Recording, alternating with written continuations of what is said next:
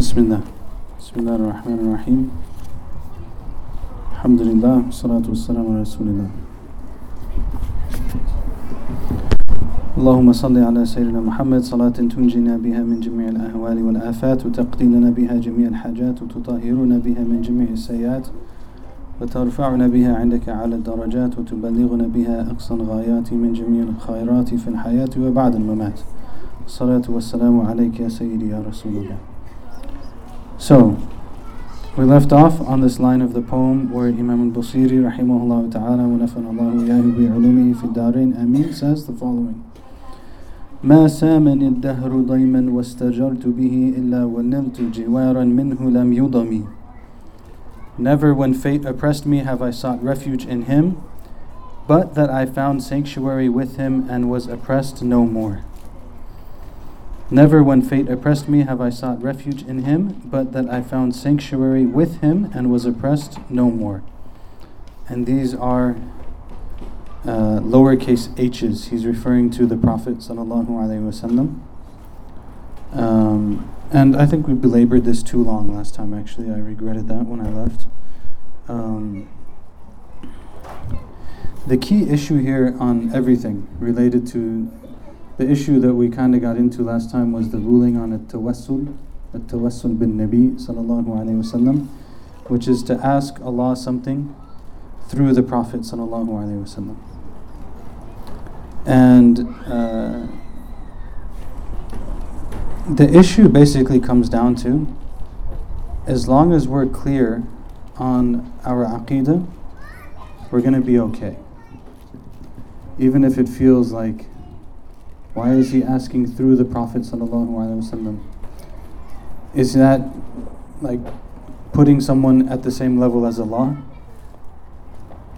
No, it's just that Allah gave the Prophet ﷺ a special rank, and so He's asking through the rank of the Prophet ﷺ. There's different types of tawassul. The one that's agreed upon as being permissible is a tawassul bil a'mal as salihah. It's mentioned in the hadith of the Prophet ﷺ, where he talks about the three men who were uh, trapped in a cave. And each of them said, We're trapped in this cave, and there's this huge boulder here. Let's ask Allah to move the boulder by something that we did and each of them tells like some story, something that was difficult for them. And you know, so this and this happened, so and so. And oh Allah, if I did this for your sake, then move the boulder and let us become free. And it moved a little bit. And the next person did the same and it moved a little bit. All of that was asking Allah through the deed. They're saying, Oh Allah, if this deed that I did was true, then move the boulder. So this type of uh, tawassul is agreed upon as being acceptable. The one that's uh, disagreed upon is when you do that kind of request through somebody else, whether it's the Prophet ﷺ or some righteous person or so on.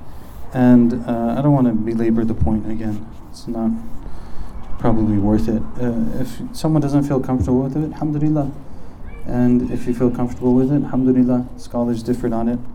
Everything will be okay, inshallah even in each even in the madhab some of them differ like the earlier Hanafis were more strict on it the later ones were more lenient on it you know Imam there's narrations of Imam Ahmed doing it asking by the rank of the Prophet sallallahu alaihi wasallam um, you know madhabs differ it's okay point is here that he's seeking refuge with the Prophet wasallam not because uh, the Prophet has in and of himself any sort of thing other than that Allah gave him that, that Allah gave him a special position. And this is why I said that what matters in the end is that our aqidah is sound. And the basic principle of our aqidah is that Allah is fa'alun lima yurid. Allah does whatever He wants. Allah does whatever He wants, and nothing else. No one has any power in reality except for Allah. Any any power that anyone has is because Allah created that power and it is emanating from, not emanating from, but a gift from the infinite power that He has, subhanahu wa ta'ala. And so, as long as that's clear in our heads, like, and then Busiri says that in chapter 3, we already went over that, where he says that um, don't do what the Christians did with their prophet, and then after that, praise him as much as you want to praise him, sallallahu alayhi wasallam. And he said, leave him as a prophet, and then say whatever you want about him, sallallahu alaihi wasallam. And what the scholars always say is that no matter how much, if, if all of creation was to praise the Prophet sallallahu alaihi wasallam for all of history, it wouldn't come near the Allah Himself praising the Prophet. So if everyone praised him, it's okay. Anyways, we don't need to go into it too much. Uh, the point here is that this is uh, there's many many stories of this in our history. The story of the Burda itself is mentioned here in the commentary. Um, that the, the author of the Burda was uh, struck with an illness, and he can, he wrote this poem praising the Prophet wasallam, and then he saw the Prophet wasallam in his dream, and the Prophet different narrations of the poem, but the Prophet put his cloak on him, his burda, his cloak, his mantle, and when he woke up, he was healed from his illness. This is the story of the poem. And then he went out walking in the street, and he passed by someone in the street, and one of the people in the street told him, Tell us the poem that you wrote praising the Prophet. He's like, Which one are you talking about? He had written a number of them. So, which one are you talking about? He hadn't told anyone about the poem yet. And the person that he passed in the street, they said, We want the one that starts with, Amin tadhakkuri jiranim bidi salami, the beginning of the Burda.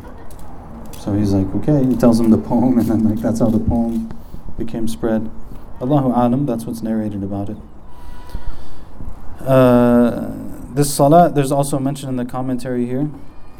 This salah about uh, that I mentioned in the beginning. It's called the Salat al Munjia. Salat al Munjia. Uh, the salah on the Prophet wasallam by which safety is accorded or salvation, not salvation, but safety is accorded. Um, there's many different variations of ways to praise the Prophet. There's many books written about it. You know, different ways that people would use. You might hear me sometimes start with اللهم صل على سيدنا محمد طب القلوب ودوائها وعافية الأبدان وشفائها ونور الأبصار وضيائها وعلى آله وصحبه وسلم This is called the Salat al-Tibbiyya You know that the Oh Allah praise send your blessings upon the Prophet sallallahu alaihi wasallam who is the medicine of our hearts and the healing of our bodies and the wellness for our vision, basically. The, you know, praising the Prophet ﷺ in that way. There's many different kinds. So the one that I said in the beginning right now before the class is Salat al-Munjiya. Allahumma salli ala Sayyidina Muhammad. Salat tunjina biha min jami' al-ahwali wal-afat. This actually is, you could say that this type of salah is from the category that's agreed upon because it says, "Oh Allah, praise the Prophet sallallahu alaihi wasallam." A praise which does the following. So it's actually talking about the praise itself, a praise that uh, protects us from all types of difficulties.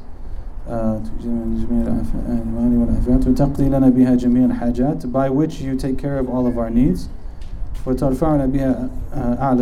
and you raise us to all of the highest levels. and you purify us from all of our bad deeds.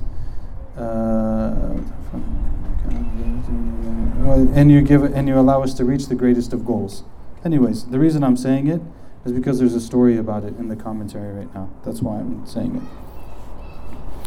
SubhanAllah, this this uh, someone I know, I'll just say it that way.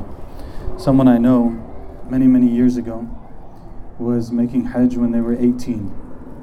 They passed away relatively recently and they were very old. So this was probably like 90 years ago that this happened. They were traveling from their country and they traveled to make Hajj. And as they made Hajj, they passed through another country. And when they went there, they met some old sheikh. The old sheikh pulled them to the side and they said, So and so, you know, come here. He said, What? And he said, and he wrote this salat down for him. He wrote it down. He's like, teach this to your children and may have them recite it every single day. And he went and finished his Hajj and he went back home to his country and he taught it to his children and they taught it to their children. SubhanAllah. Here's the story. Allahu Alam. Why do I say Allahu Alam? Just to be clear. Not because I don't believe the story. For some type people, it's hard to believe these stories. Individual stories, you don't have to necessarily accept them. Right? Like an individual st- story, you might might be more true, might be less true, fine. But when you have like a thousand years of thousands of stories like this, at least the concept should be able to like the concept exists. Maybe this particular incident, Allahu Alam, but the concept exists. The righteous Sheikh Musa al-Darir, al-Darir means what? Anyone? Al-Darir. Ah, Ama. He's blind. The righteous Sheikh Musa al-Darir. I don't know if he was blind, maybe that was just his name, but it seems likely he was. We boarded a ship in the ocean and were as soon assailed by a powerful wind they called al iqlabiyah. Al iqlabiyah means what? Anyone's favorite, everyone's favorite dinner, right? It's your favorite Palestinian dinner. Maqluba. Turns it over, right? Iqlabiyah is a wind that would turn boats over. So it's called this wind turns boats over. We were assaulted by this wind, which seldom left behind survivors who did not drown. People began to shout out out of fear of drowning. Just then, I was overcome by sleep. The sheikh, this happened. The sheikh is saying, at the when this wind came, everything was like people are getting worried. He fell asleep, and he fell asleep. And in the dream, I saw the Prophet sallallahu alaihi wasallam, and he said to me, "Tell the passengers in the ship to say the following one thousand times." O Allah, bless Muhammad with a blessing that will deliver us from every terror and tribulation. Fulfill for us every need, purify us from every sin, raise us to the loftiest spiritual degrees, and cause us to attain the most laudable aims in all the matters of goodness in this life and after death. That's the Salat al Munjiyah. When I had awoken, I told the other passengers what I had seen, and by the time we had recited the supplication 300 times, the tempest, by the blessings of invoking prayers upon the Prophet ﷺ, had subsided. Sallallahu ala Sayyidina Muhammad. Uh, this is in the actual, like if you don't want to go to the stories, there are very reliable hadith on this concept, right? That the person who makes a lot of salah on the Prophet sallallahu alaihi wasallam, that their needs will be taken care of and their anxieties will be removed and so on and so forth. Uh, that's if, if you don't like the story, know that that's in the hadith. Just so just saying Allahumma salli ala Sayyidina Muhammad, Allahumma salli ala Sayyidina Muhammad is very very important. You don't have to use Sayyidina if you want. Just make salah on the Prophet sallallahu alaihi wasallam. Everything will be fine. Ibn al-Jala radiallahu anhu he said, I entered the city of the emissary of Allah sallallahu alaihi wasallam and was suffering from want. So I presented myself before the Prophet's grave and invoked salutations upon him and his companions, Abu Bakr and Omar next to him. Then I said, O emissary of Allah, I am in need and I am your guest tonight. I then turned and went to sleep between the grave and the pulpit. As I was sleeping, the Prophet ﷺ came to me and handed me a loaf of bread, of which I ate half. When I awoke, I found the second half with me. It is said that Ibn al-Jala lived for 40 years after this incident, and thanks to the blessings of what he had eaten from the Prophet ﷺ, he never once felt the need for food or drink. Wallahu ta'ala a'la wa a'lam. Um, that's fine for now. Next line says, وَلَلْ تَمَسْتُ غِنَى الدَّارَيْنِ مِنْ يَدِهِ إِلَّا اسْتَلَمْتُ النَّدَى مِنْ خَيْرٍ مُسْتَلِمِ And never have I sought wealth in both worlds from his hand without receiving largesse from the best of givers. Again, referring to the Prophet sallallahu alaihi wasallam. Says in the commentary, rahimahullah, the author essentially says, Never does one aspire to something in this world and the next and entertain hope that Allah will combine both for him, taking the Prophet ﷺ as an intermediary or seeking intercession through his rank, but that he will, generally speaking, attain his desire.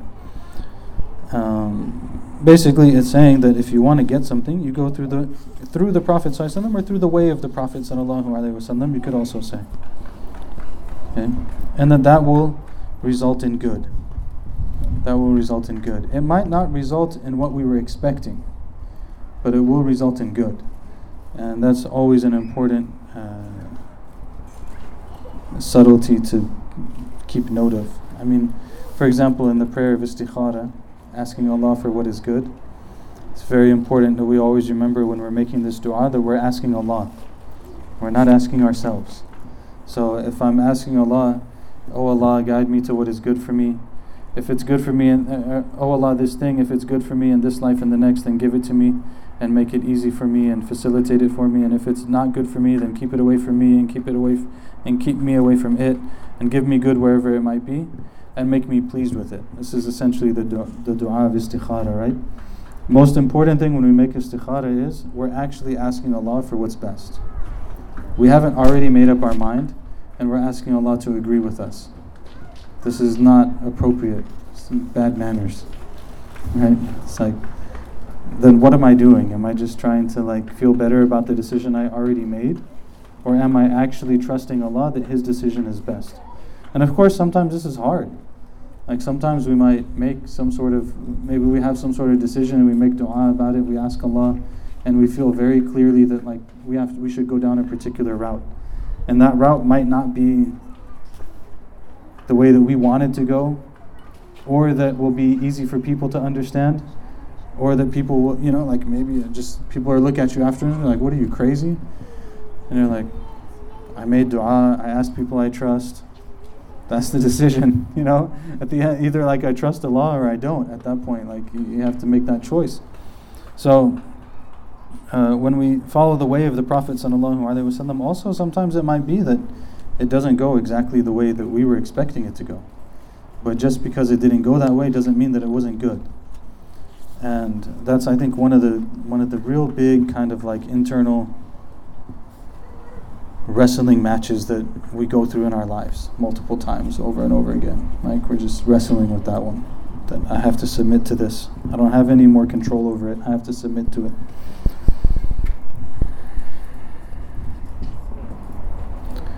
Ibn Ata'Allah radiallahu ta'ala anhu, he said, um,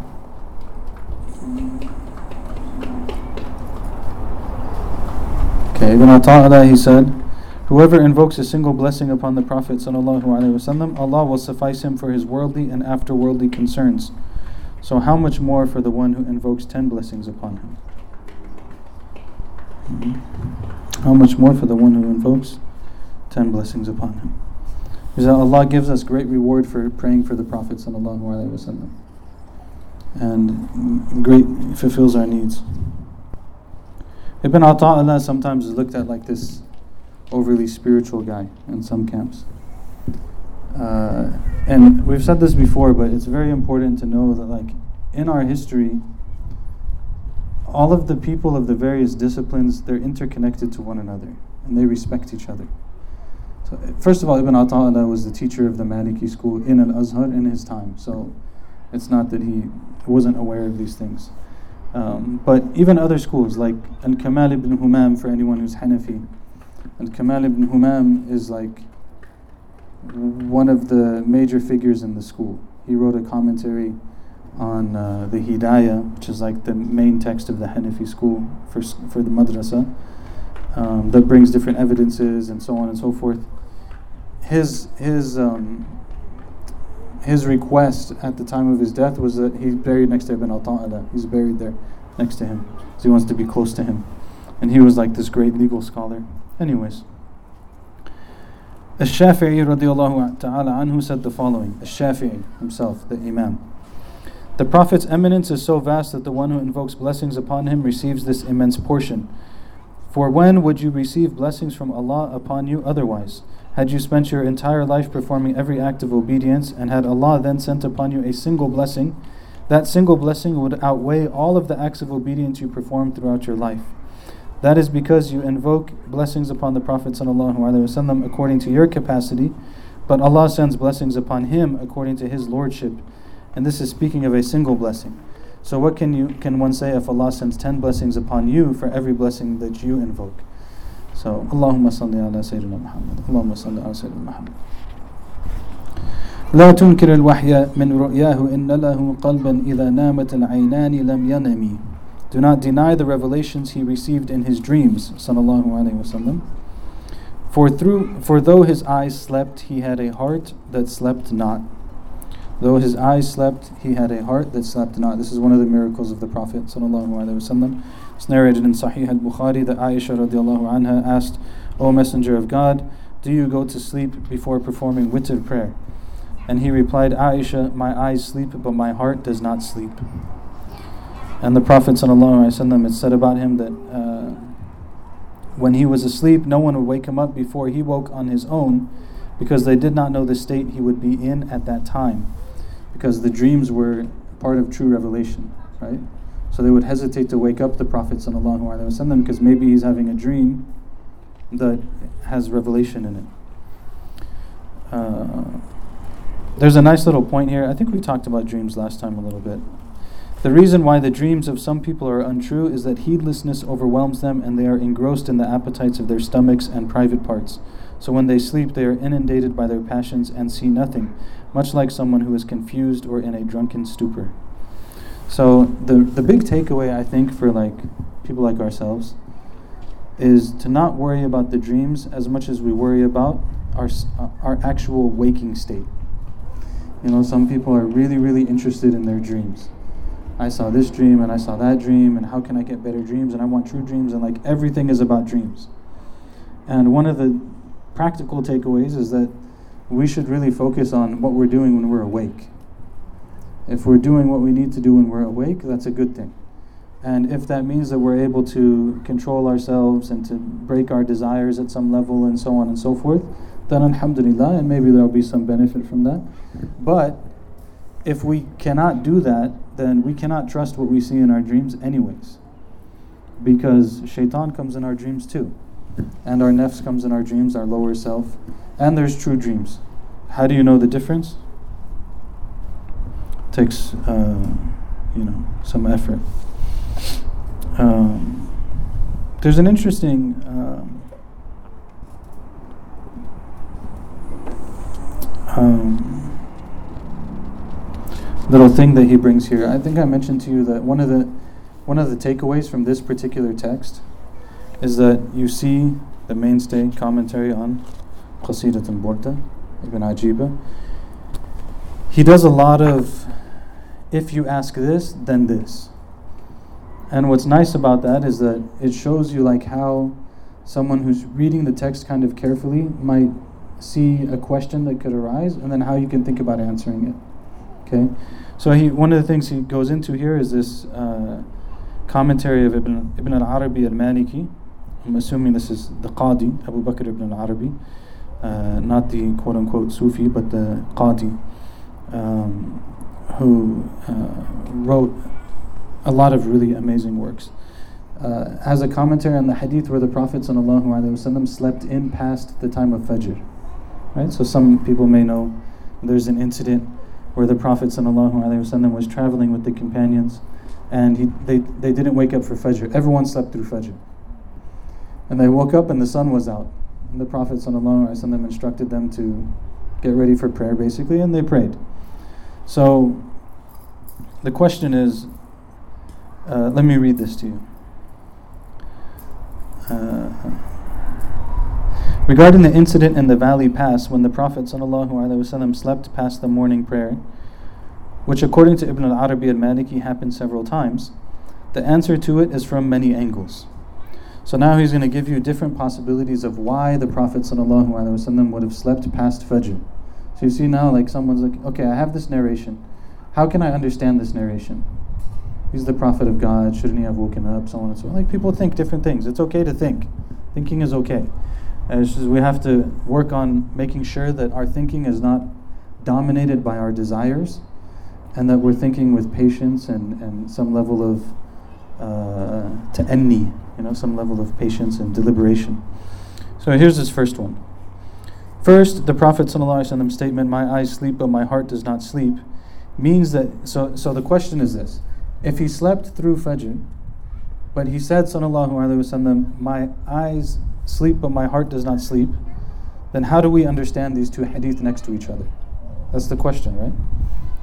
It's a reasonable question. Like if his heart doesn't sleep, but then they slept through Fajr. How, how do I understand that? So he said the first possibility is uh, that this was his predominant state, and this incident where they slept through was a rare occurrence in which Allah the Glorified caused him to remain asleep past the prayer uh, so that the Prophet could clarify to the people what the sunnah is in such a situation. So that normally he wouldn't have slept through, but Allah decreed specifically for this case that he sleeps through, sallallahu alayhi wasallam, so that we know what to do if we miss prayer, if we sleep through the prayer unex- unexpectedly. Thank you. MashaAllah. This is the nice tea. Mm.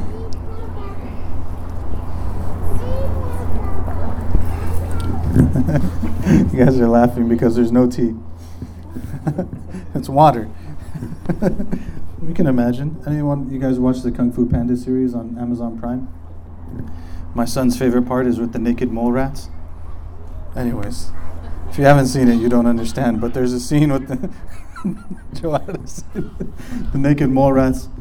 They find the naked mole rats in the desert, and then they're like, "And now we're gonna have the feast." And they open everything, and nothing's there. And they're just like eating out of the bowls, and they're like, "What is going on?" This is the good tea. Alhamdulillah. Tea is just water, anyways, right? It's flavored water. It's waters They're the same. So, uh, the sunnah of the Prophet. So, the first possibility is Allah wanted to clarify the sunnah. So, He clarified the sunnah by that happening. Sallallahu Alaihi Wasallam. Ibn Abbas, radiallahu anhum, I look at the companions, the way they look at things. Ibn Abbas, radiallahu anhum, what did he say? He said, I would not be happy to possess the world and all that it contains in exchange for praying the morning prayer with the emissary of Allah sallallahu alaihi wasallam after the sunrise after the sunrise. That I missed the Fajr with the Prophet and we woke up after and we prayed together, that's more important to me than the entire world. Because now, first of all, he prayed with the Prophet. ﷺ. Second of all, they know what to do now if the situation comes up. Sayyidina. Zayd. تفضل معايا. All right. Secondly, second possibility. The rising of the sun can only be perceived by eyesight, which is taken during sleep, while the heart does not perceive the rising of the sun even when it is awake. The heart only perceives the spiritual realm. So, this is a second possible explanation. His eyes were asleep. Even if his heart was awake, his heart is awake in the spiritual realm, but his eyes are asleep in the physical realm, so he didn't see the sun. Third possible meaning, third possible interpretation is that the Prophet's statement, but my heart does not sleep, is that it does not sleep because it is receiving revelation at that time. So his heart could be busy hearing the revelation and understanding it from Allah Most High, and thus unable to look elsewhere and engage with the outside world at the same time, and Allah knows best. So he gives these different possibilities. It is also recorded in a hadith that a righteous person's dream is one of 46 parts of prophethood. The Prophet ﷺ said this the righteous person's dream is one of 46 parts of prophethood. Sallallahu Alaihi Wasallam. This is why dreams are important in certain cases. Um, there was something that I was going to say about that uh, hadith and the possibilities. Righteous person's dream. اللهم صل على سيدنا محمد Hmm, his heart could be busy. Ah, I have a theory. I don't know if it's true because I'm not. I have a theory. I wonder sometimes you read the biographies of these great people in our history, and you're like, how is it possible that they did what they did? I mean, like at Tabari, they were quoting at Tabari here. Tabari, for example. At Tabari, he came to his students, he was like, I think we should write a history book. They're like, it sounds great, Maulana, what do you have in mind? He said, I have in mind 30,000 pages. And they're like, Sheikh, it's going to take the whole lifetime. Like, nobody, we're not going to be able to finish it. He's like, okay, fine. It's 3,000 pages. History. He dictates 3,000 pages. They write it down. They have the history book of At-Tabari, right? Then, like, time passes. He says, what do you guys think we write a tafsir? And they're like, sounds great. What do you have in mind? He's like, I have in mind 30,000 pages. and they're like, same thing as last time. Like, we're not going to have time to do that. He's like, subhanAllah, da'ufat al-himam. Nobody has any ambition anymore. Like, what is wrong with people? They don't like 30,000 pages. What's wrong with you? Bismillah, let's do it. They're like, we can't do it. So it ends up 3,000 pages, you know? My, my theory is that these people, their educational system from very early on involved understanding but also memorizing. So if you memorize large quantities of information and then you go to sleep, you ever gone to sleep and you're asleep for like half an hour and your dream was a whole day? So you, you wake up and you're like, man, I had this dream. Like I woke up in the morning and I did this and that, and then like I went to the majlis and I came home and like put the kids to bed, and then I woke up and it's like half an hour later. I don't know. This is the only way I can explain it. That these people must have had dreams where they're just reviewing everything. It's already in, it's in their mind and their heart, and they like sit down like, I'm gonna go through Bukhari real quick. Three hours later, they wake up. They went through all of Bukhari They went through all of, you know, whatever it might be. Allahu alam. I don't have any evidence for it. Just a theory. Looking at myself and these people were incredible. وذاك حين بلوغ وذاك حين بلوغ من نبوته فليس ينكر فيه حال محتلم That was when he attained his prophetic status. The night dreams of mature men cannot be denied. So it's just saying that he was the Prophet وسلم, when some of these dreams happened. And also leading up to his prophethood, there was also true dreams, as mentioned in the narration about the beginning of Revelation. That there was, before the beginning of Revelation, the Prophet ﷺ would see dreams and they would happen as like as clear as you see the sun, the, the morning breaking, like the break of dawn. As clear as you see the break of dawn, he, that's how his dreams would happen. Sallallahu alayhi wa sallam. You'd see the dream, it would happen like that. So, you know, sallallahu alayhi wa sallam. تبارك الله ما وحي بمكتسب ولا نبي على غيب بمتهم Oof, what a line. Blessed is Allah, revelation is not something acquired, nor can a prophet's knowledge of the unseen be deemed suspect. It's a really important line actually. The wahyun and wahy غير مكتسب. So what, what, what is this issue? Actually, one time, one of the imams asked me if I could go speak on his behalf somewhere, and this was the topic, basically. It was at an interfaith thing, type thing. The question is, question is essentially this. Does someone go through a level of spiritual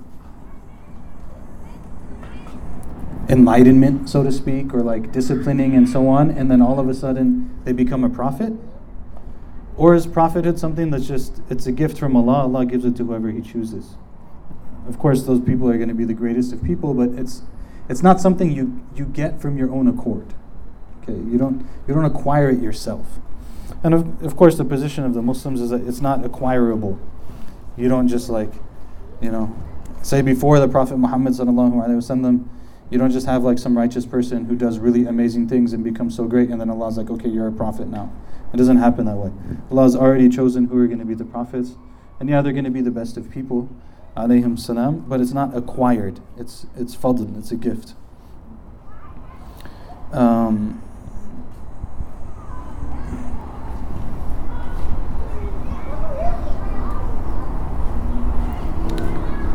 outside of prophethood, there's a level of this that is true also for like just advancement in spirituality in general, outside of prophet. Like take prophethood out of the question. But even when it comes to like someone advan- bettering in their relationship with Allah, it's important that we always remind ourselves that it comes from Allah. It doesn't come from me. Yes, I put my effort in, I put my work in, so on and so forth.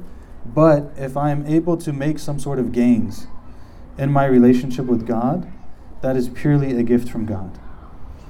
And this is a really important issue uh, because if we don't have it right, it leads to, it can lead to a lot of despair. And that's why Ibn Ata'Allah radiallahu ta'ala anhu, some of you who attended the Hikam class, class, you will remember that Ibn Ata'Allah in his first hikmah, in the hikam, his first wisdom is من علامة الاعتماد على العمل نقصان الرجاء عند وجود الزلل that from the sign of depending on one's deeds the understanding of that is that you've depended on your deeds, you didn't depend on Allah. Is that they lose hope when they slip. What is the sign? Is that the person loses hope when they slip. So, yeah, I'm going to put in effort, but as I put in this effort, I'm relying on Allah. If I put in tremendous effort and I'm relying on Allah, then when I make a mistake, I'm still relying on Allah. I wasn't relying on me. Right? And so that means that I don't fall off. Many of us were trained to rely on ourselves. It's the reality of our world, our parenting, maybe, whatever it might be. You're going to really rely on yourself. And so as soon as you get an A minus, it's like the world has ended.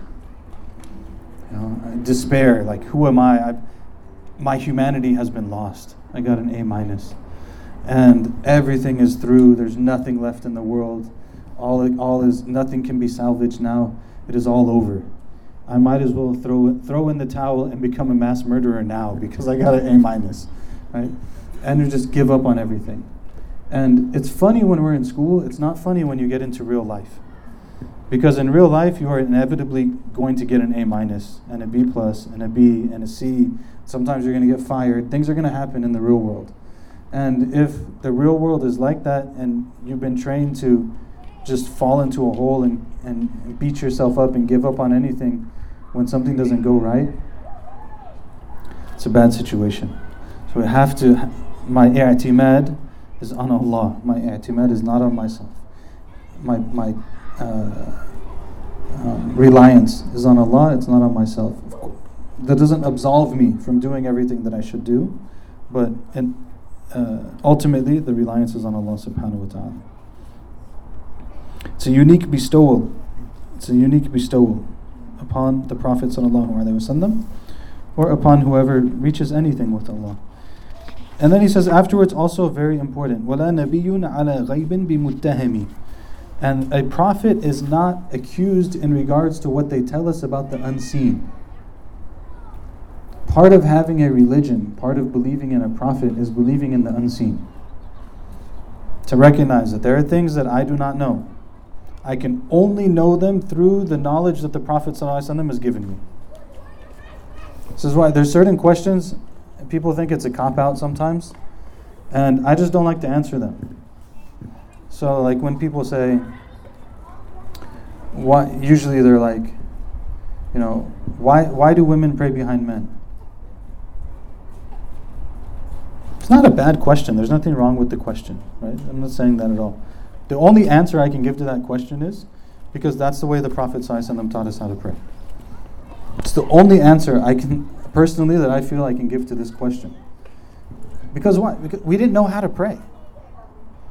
I didn't I didn't know how to worship Allah. I didn't know where to stand, how to do, what to say, any of I mean if you're going to open the door to every why, then there's en- there's endless whys. Like why is it that when you start you say Allahu Akbar instead of Allahu A'lam or Allahu Altaf or Allahu Akram? Like, isn't prayer an act of generosity? Like, we should say Allahu Akram instead of Allahu Akbar. I mean, there's all kind. Any, anyone can reason whatever sort of thing they want to reason, but in the end, if there's something that I didn't know, it's it was from the unseen. How to pray, in some ways is from the unseen. Like we didn't have any knowledge of how to pray. The Prophet taught us how to pray. We didn't know. Someone says like, um, you know, I don't know about this whole sirat thing. It sounds kind of fairy taleish. We amanna billahi wa rasulihi wa rusulihi wa kutubihi. We believe in Allah, but people sometimes they think these things like I don't know about a scale on the day of judgment. Like how big is that scale going to be? I don't know. It sounds kind of weird to me. Look, this is unseen. This is a matter of the unseen. The Prophet ﷺ told us there's a scale. There's a scale. Allah told us there's a scale, there's a scale. That's, that's all we have on this. So, what, what he's getting at in that line is when it comes to the unseen, you can't question a prophet about the unseen. You can question yourself whether you believe in the prophet. That's very reasonable. You can question yourself whether you believe in the book. You know, do I believe in the Quran or not? Very good question. Why do I believe in the Quran? Very good question. Why do I believe in the Prophet? Very good question. But if I and why should I believe that the Prophet said this particular thing? Very good question. But if I know that the Prophet said it, If I know that the Prophet said it, that's it.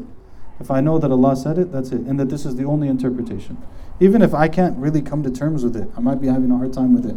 But that's what revelation is, right? That's what the unseen is. Um, Maybe we'll just leave it there.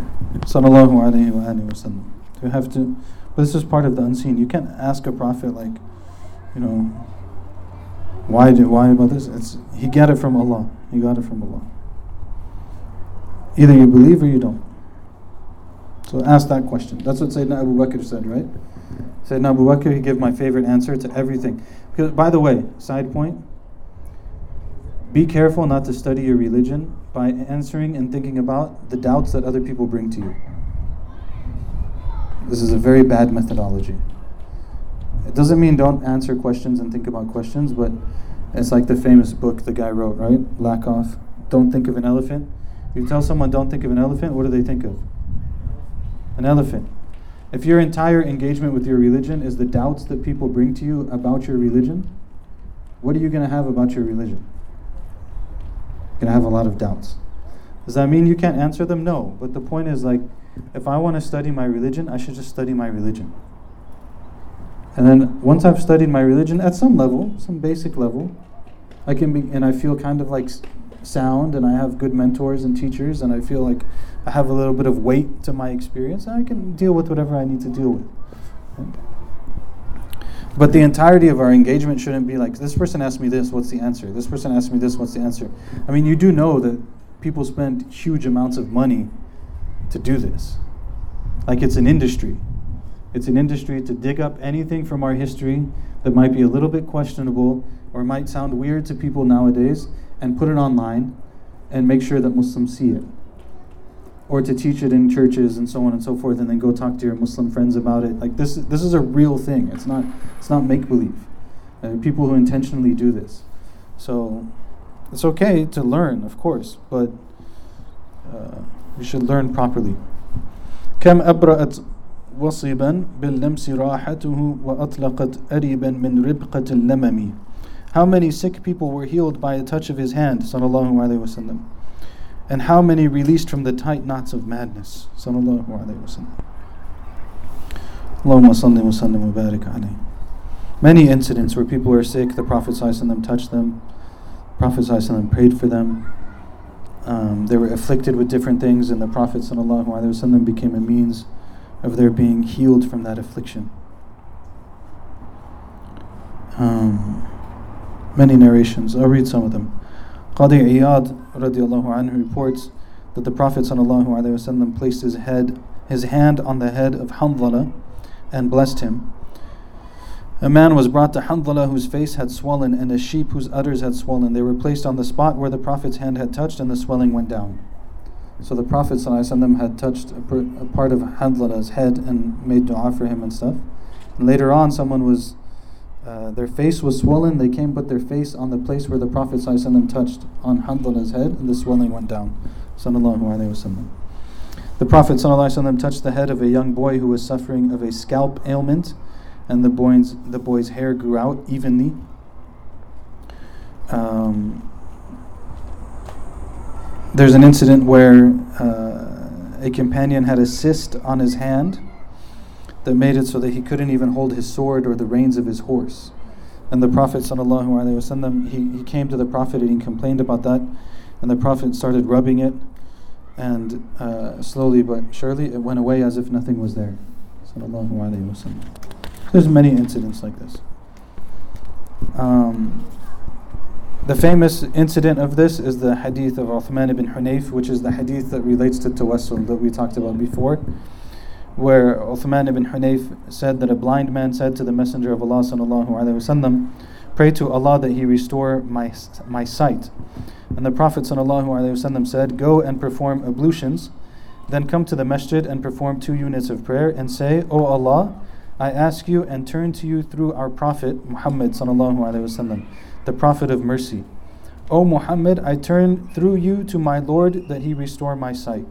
O Allah, grant him intercession for me. This was all what the Prophet ﷺ told him to say. And thereafter, the man's sight was returned.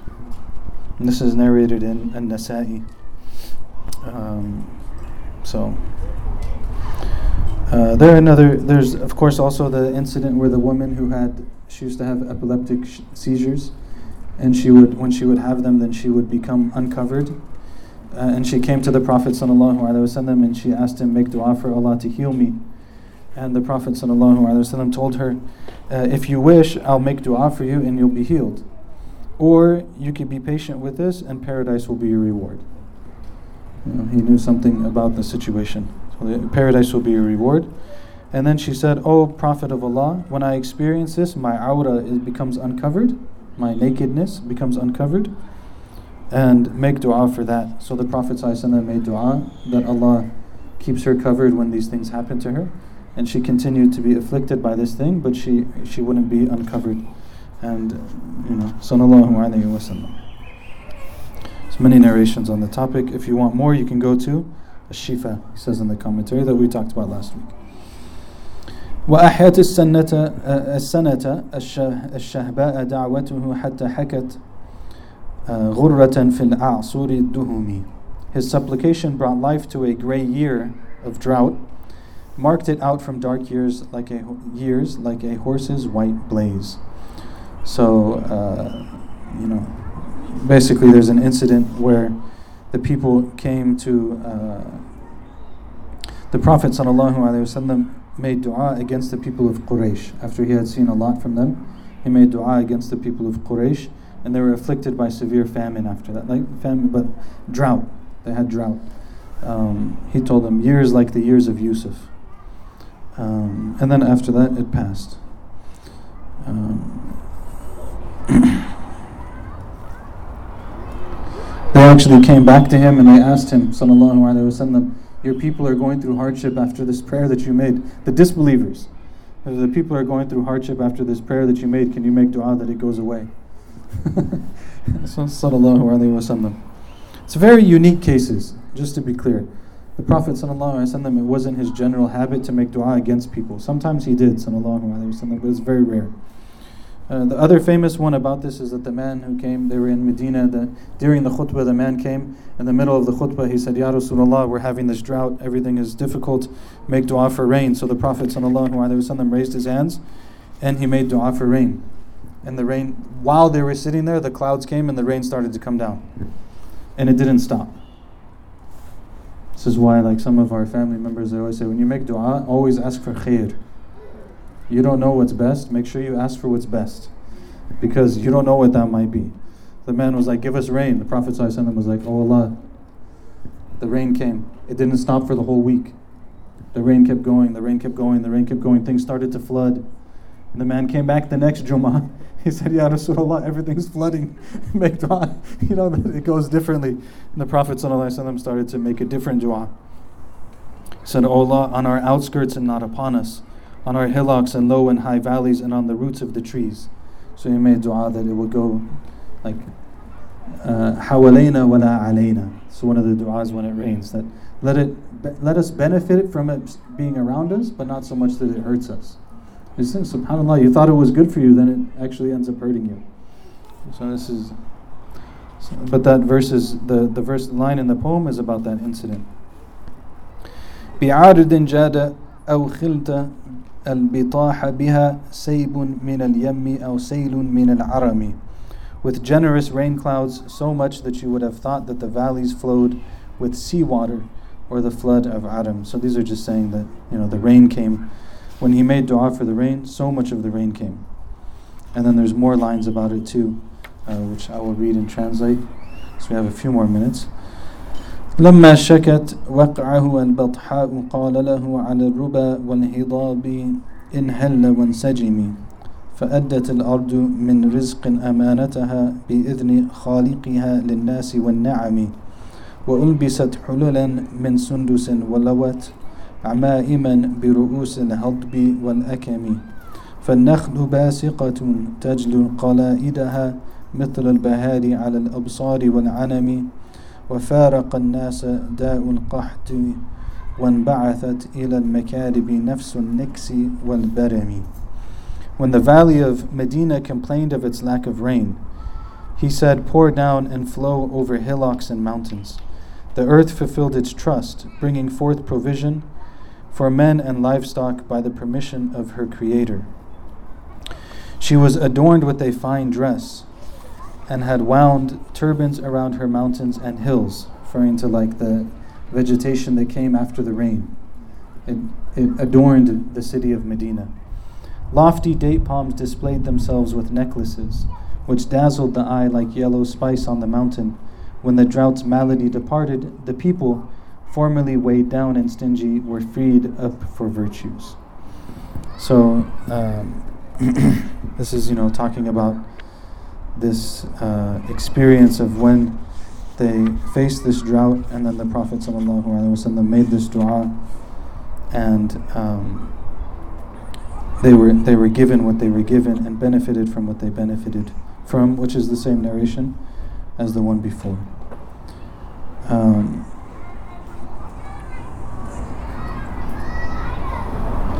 Ibn Abi Jamra, he has a very beautiful work on, for anyone who can read Arabic, I encourage you to try to find it.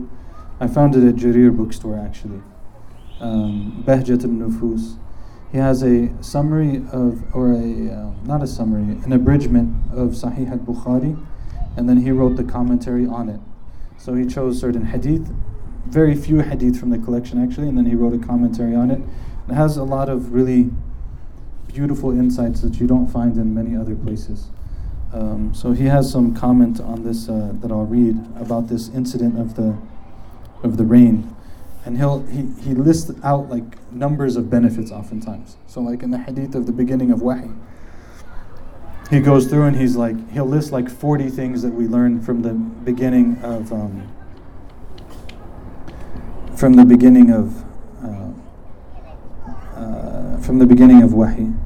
He gives like forty things that we can benefit. Some of them are really incredible and they're like modern psychology type things. Like, uh, like in psychology, there's a difference between when you make a referral or when you hand someone off to someone else, right? Like if you if you see someone and you tell them, "Oh, you should talk to so and so," that's one thing. But if you actually go to that person, you tell them, "I have such and such," let me connect you with them. You actually like hand them off. This is another level, right? Ibn Abi Jamra mentions this in the story of Khadija radiallahu anha and how she dealt with the Prophet at the beginning of Revelation. He says she didn't just tell him, go talk to Waraqa. She said, there's Waraqa, he's an expert, we should go talk to the expert, let me take you and go talk to him. She makes the introduction. SubhanAllah, like there's actually even, even the idea of self-care. Ibn Abi Jamra says in, this, in the story of the beginning of the Revelation, this is like 800 years ago, 600 years ago. He says, from the part that says that the Prophet them after it happened and he got worried about it and he ran home and he told his wife, Hold me, hold me. He says, From this we learn that a person can deal with difficulty that they're facing by doing things that they're accustomed to. Meaning that the Prophet had this, he was accustomed to doing this thing to help him calm down. And he went through a difficult thing and he went back to that practice. I mean, it's amazing. He says it in the commentary. Subhanallah. It's like one line. It's like the old books are always like that. Just one line, and then you have to, you're like, wow, subhanallah. So let's see what he said about this incident. He said this hadith contains the following lessons. First, alleviation should not be sought from something injurious except in the amount that is ascertained to be harmful. In this context, that was the amount of rain that destroyed homes and drowned wealth, since it causes them to become stuck in the mud and does not benefit them in the least, the camels. On the other hand, when desert areas receive rain, they benefit greatly in their future, and there is an increase in pasture land, water, and other benefits. So, this is the first thing. The rain was coming, it was deemed to be harmful. You remove the amount that takes the harm away, but not the amount that's bringing some sort of benefit. This is the first one. Second one, in this hadith, there is proof that Allah gave His Prophet great perceptiveness and intuition regarding what is good. Nice beneficial point. Right? The Prophet ﷺ understood when we need alleviation, let me ask for this, not that. Right? He's, he saw the subtlety of dealing with the situation. Third, in Anas' statement, no sooner had he pointed towards an area of dense cloud coverage, it split apart and dispersed. There is proof of the Prophet's tremendous miracles in that regard, as the clouds were subjected to him each time he pointed at them, and they submitted to his instruction without him needing to resort to speech. That is because the Prophet's speech is intimate discourse with the real, subhanahu wa ta'ala, while his communications with the clouds were merely by pointing. Were it not that the clouds were ordered to obey him, they would not have obeyed, because they move and float wherever and for however long they are commanded.